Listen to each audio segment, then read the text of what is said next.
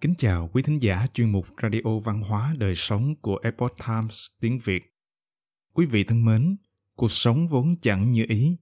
Chúng ta đã từng đôi lần oán trách mọi thứ xung quanh, nhưng nào đâu biết rằng những ấm lạnh trên đường đời hết thảy đều có nguyên do.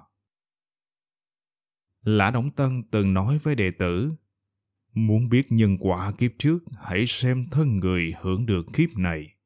Muốn biết nhân quả đời sau, hãy xem tâm người tạo ra ở đời này. Tạo hóa chỉ bởi tại tâm con người mà thôi. Hôm nay, chúng tôi hân hạnh gửi đến quý thính giả bài viết Nhân sinh như mộng, hiểu được nhân sinh mới có thể thoát ra khỏi mộng. Bài viết của tác giả Thảo Ngọc Ở một thị trấn nọ có ba chị em nhà họ Lý, vốn là những tài nữ nổi tiếng khắp vùng. Nhà họ Lý xưa kia từng là danh giá vọng tộc, rất nhiều đời làm quan đỗ đạt, công danh hiển hách. Đến nay, họ Lý mặc dù gia cảnh sa sút không phát về đường nam tôn, nhưng lại được ông trời ưu ái ban phúc về đường nữ tử. Cho nên các đời con, cháu, chắc, chú chít vân vân nhà họ Lý hễ là con gái thì đều nổi bật về cả sắc lẫn tài. Lại nói về ba chị em nhà họ Lý. Có ông thầy tướng số từng xem mệnh cho ba chị em đã tấm tắc khen rằng Nhất thanh, nhị sắc, tam hình. Thật hiếm có ai vẹn toàn như ba tiểu thư của nhà này. Tương lai nếu không làm đến nhất phẩm phu nhân thì nhất định cũng được sống sung túc, hạnh phúc viên mãn đến cuối đời. Người trong vùng ai cũng tin như vậy, ai cũng mong được kết thông gia với nhà họ Lý. Thế nhưng, muôn kiếp nhân sinh này nào có ai được viên mãn trọn đời. Trong ba chị em nhà họ Lý, cô cả Yến Nhi nổi bật hơn cả về nhan sắc, nhưng lại kết hôn với anh học trò lưng hơi gụ, thường bị người ta trêu là lưu tể tướng.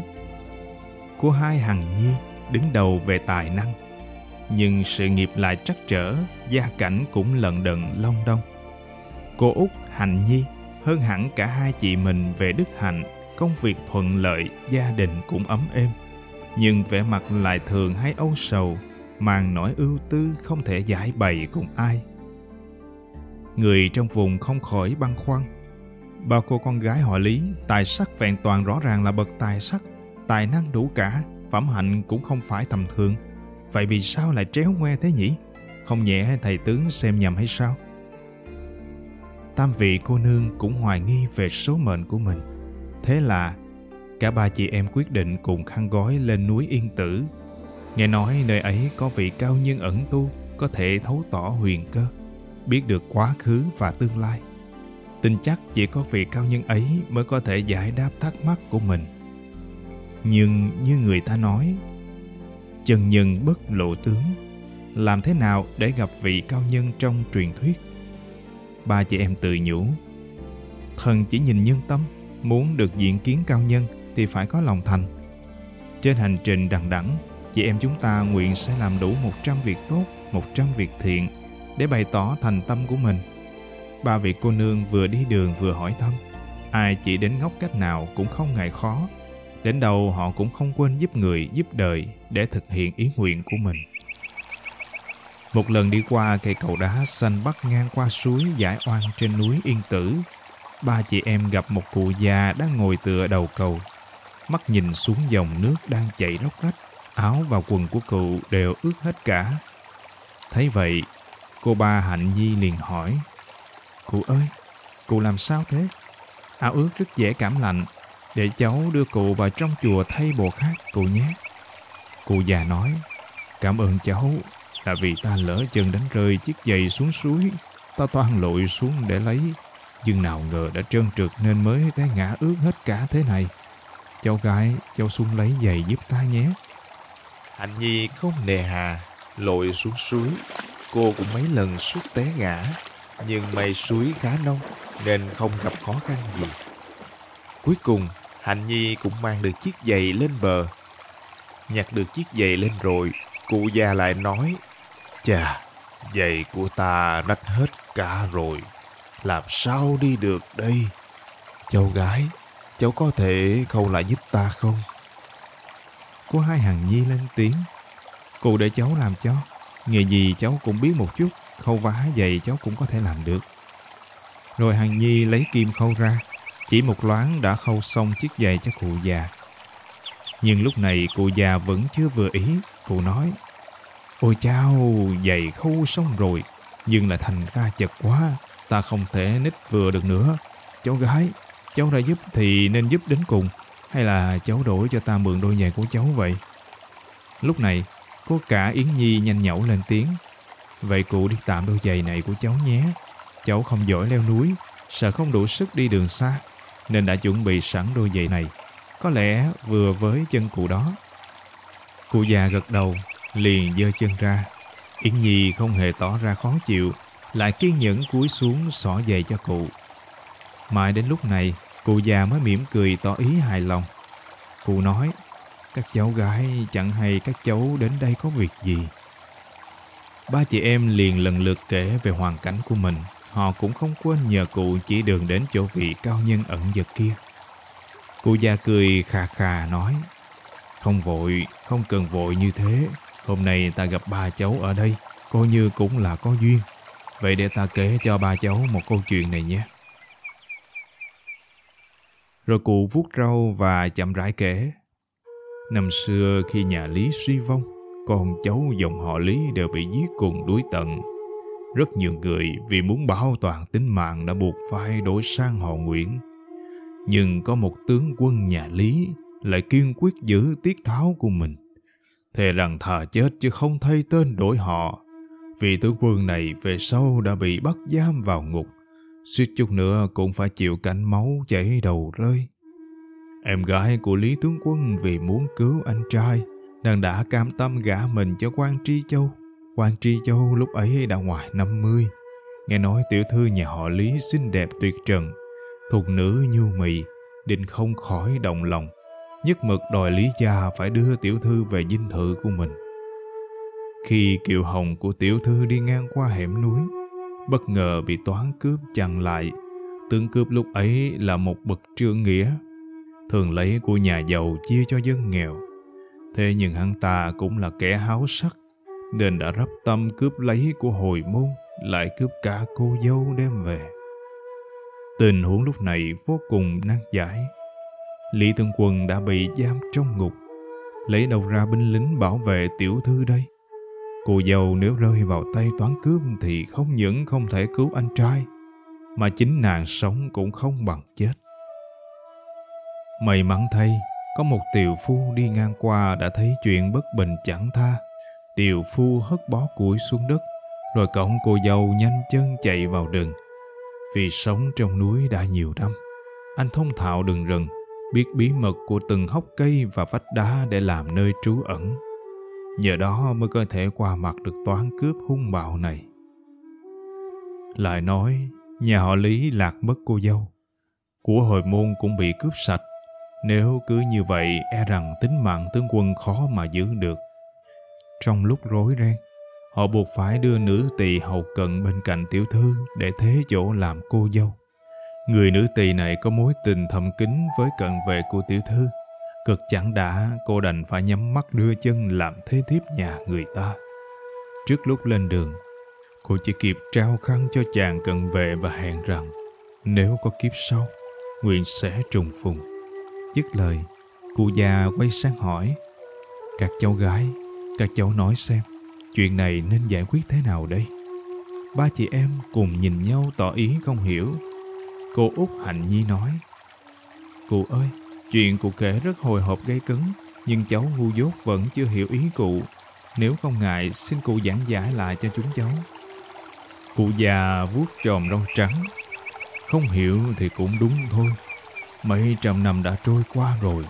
Mấy người trong câu chuyện trên đều đã trở lại dương gian và đang đứng trước mặt lão đây. Chuyện vừa kể cũng chính là những gì đã xảy ra trong tiền kiếp các cháu không nhớ sao. Rồi cô quay sang nhìn Hạnh Nhi và nói tiếp.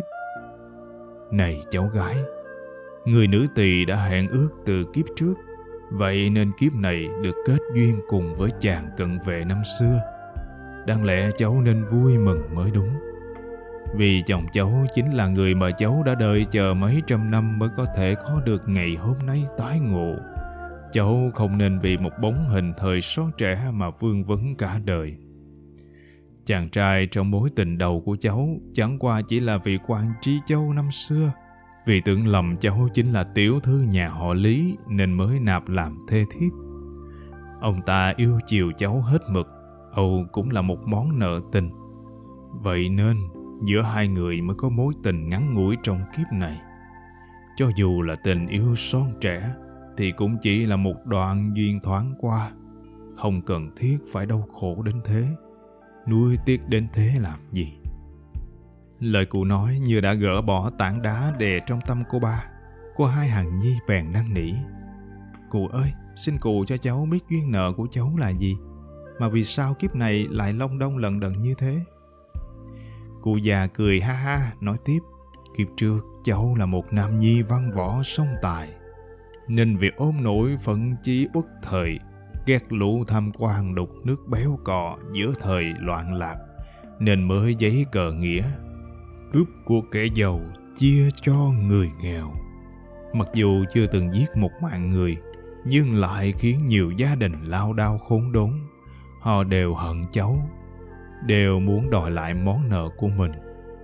Kiếp này, mặc dù cháu rất thông minh, tài năng ưu tú, nhưng không thể thoát khỏi nợ nghiệp năm xưa.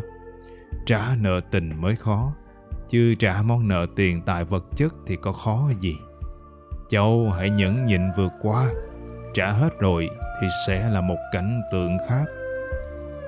Cô chị cả Yến Nhi từ nãy giờ vẫn chăm chú lắng nghe. Đến lúc này mới lên tiếng. Thưa cụ, cháu không dám than trách gì, nhưng có một câu hỏi mà cháu không thể nào hiểu được. Mong cụ giải khai nút thắt trong lòng cháu. Cháu luôn tự hỏi, nhân duyên gì để đưa giữa cháu với một người chồng có khiếm khuyết về hình thể lại thêm đứa con trai ngỗ nghịch khiến cháu vô cùng khổ tâm. Cụ già đáp, để ta kể thêm cho cháu nghe chuyện này. Trong lúc người tiều phú cổng cô dâu đi tìm chỗ nấp, Lý tiểu thư cứ tưởng anh ta cũng là một trong những tên cướp, nên đã rút bông hoa trên đầu, đập liên hồi vào lưng anh ta. Cháu nói xem, bông hoa trang điểm cô dâu làm bằng kim loại, vừa cứng vừa có cạnh sắc như thế đập vào lưng thì sẽ thế nào đây? Anh chàng tiểu phú áo rách rưới bị đâm vào lưng máu chảy đầm đìa. Vậy mà vẫn gắng gượng cứu cháu chạy thoát. Sau này biết anh ta là ân nhân của mình cháu vừa thương vừa ân hận nguyện sẽ dành cả kiếp sau để báo đáp ân tình nhưng vết thương trên lưng anh ta phải mang nó cả đời Cháu nói xem phải trả thế nào đây? Yến Nhi khẩn khoản, cụ ơi, xin cụ khai thị. Cụ già cười đáp. Khi hai người sắp bước vào cửa luân hồi, vị thuần chuyển sinh phán rằng con phải dùng tấm lưng mà trả nợ, rồi chỉ cho cháu thấy hình ảnh kiếp sau của mình trong gương. Anh chàng tiều phu đứng cạnh thấy vậy, liền giật mình thẳng thốt. Không lẽ vợ ta phải mang tấm lưng gù hay sao? Nàng sao có thể ngẩng đầu mà sống được đây? Rồi anh ta quỳ xuống cầu xin. Con nguyện thấy nàng chịu đựng nỗi khổ này. Xin thần hãy chấp thuận. Vậy là anh ta đã thay cháu mang tấm lưng gù này. Cô cả Yến Nhi choáng váng khi biết được sự thật, bèn hỏi một câu cuối cùng. Vậy còn đứa con ngỗ nghịch của cháu? Cụ già cười lớn. Đứa trẻ chính là Lý Tướng Quân, anh trai của cháu trong tiền kiếp. Vì để báo đáp ân cứu mạng, nên kiếp này đầu thai để báo ơn. Cháu đừng quá lo lắng. Thằng bé kiếp trước là tướng quân, thế nên kiếp này hiếu động, tính cách mạnh mẽ kiên cường, cũng rất có bản lĩnh. Cháu cứ trách nó nghịch ngợm bướng bỉnh, nhưng cháu biết không, Chính con trai của cháu đã sang sẻ đức bản thân để đổi lấy phúc phần cho gia đình. Nếu không, làm sao có được cơ ngơi như thế? Đây là thiện duyên chứ nào phải ác duyên. Cháu chớ lo lắng làm gì. Cụ già lại vuốt râu cười lớn, tiếng cụ vang vọng khắp núi rừng. Ba chị em như chợt nhận ra điều gì đó. Vừa định nói cảm ơn thì cụ đã biến mất từ khi nào. Lúc này cả ba chị em mới ngỡ ngàng nhận ra. Thì ra cụ già chính là vị cao nhân trong truyền thuyết. Ba chị em như cởi được nút thắt trong lòng, vui vẻ trở về nhà. Từ đó mặc ai nói ngã nói nghiêng, cô cả Yến Nhi đã không còn ngượng ngùng đi bên cạnh vị tể tướng lưu gù nữa. Ngược lại cô càng thêm trân trọng và thầm cảm ơn người chồng đã vì cô mà nhận thiệt về mình. Cô hai hàng nhi cũng không còn trách cuộc sống bất công khi công việc làm ăn thất bát nữa. Cô vui vẻ sống hết mình và cho đi hết mình. Còn cô ba hạnh nhi thì khuôn mặt bỗng trở nên rạng ngời, không còn tương tư hoài niệm, mà toàn tâm toàn ý chăm lo cho gia đình nhỏ của mình. Mọi việc đều có nguyên do. Có thể bạn cho rằng người đi bên cạnh mình không xứng đáng. Nhưng phải chăng họ đã tự nguyện vì chúng ta mà nhận khiếm khuyết về mình?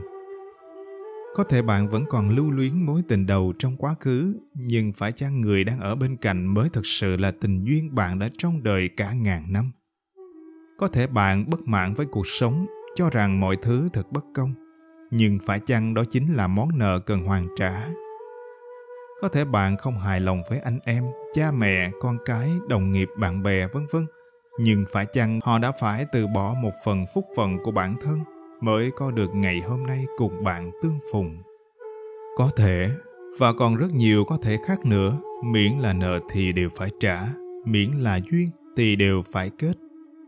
Người ta nói, nhân sinh như mộng, hiểu được giấc mộng nhân sinh, sớm tỉnh giấc, thoát khỏi mộng, thì mới có thể an nhiên tự tại, sống vui vẻ giữa cuộc đời. Quý khán giả thân mến, chuyên mục Radio Văn hóa Đời Sống của Epoch Times tiếng Việt đến đây là hết. Để đọc các bài viết khác của chúng tôi, quý vị có thể truy cập vào trang web e itviet.com. Cảm ơn quý vị đã lắng nghe, quan tâm và đăng ký kênh. Chào tạm biệt và hẹn gặp lại quý vị trong chương trình lần sau. Kính chúc mọi điều bình an và tốt lành đến quý vị và người thân.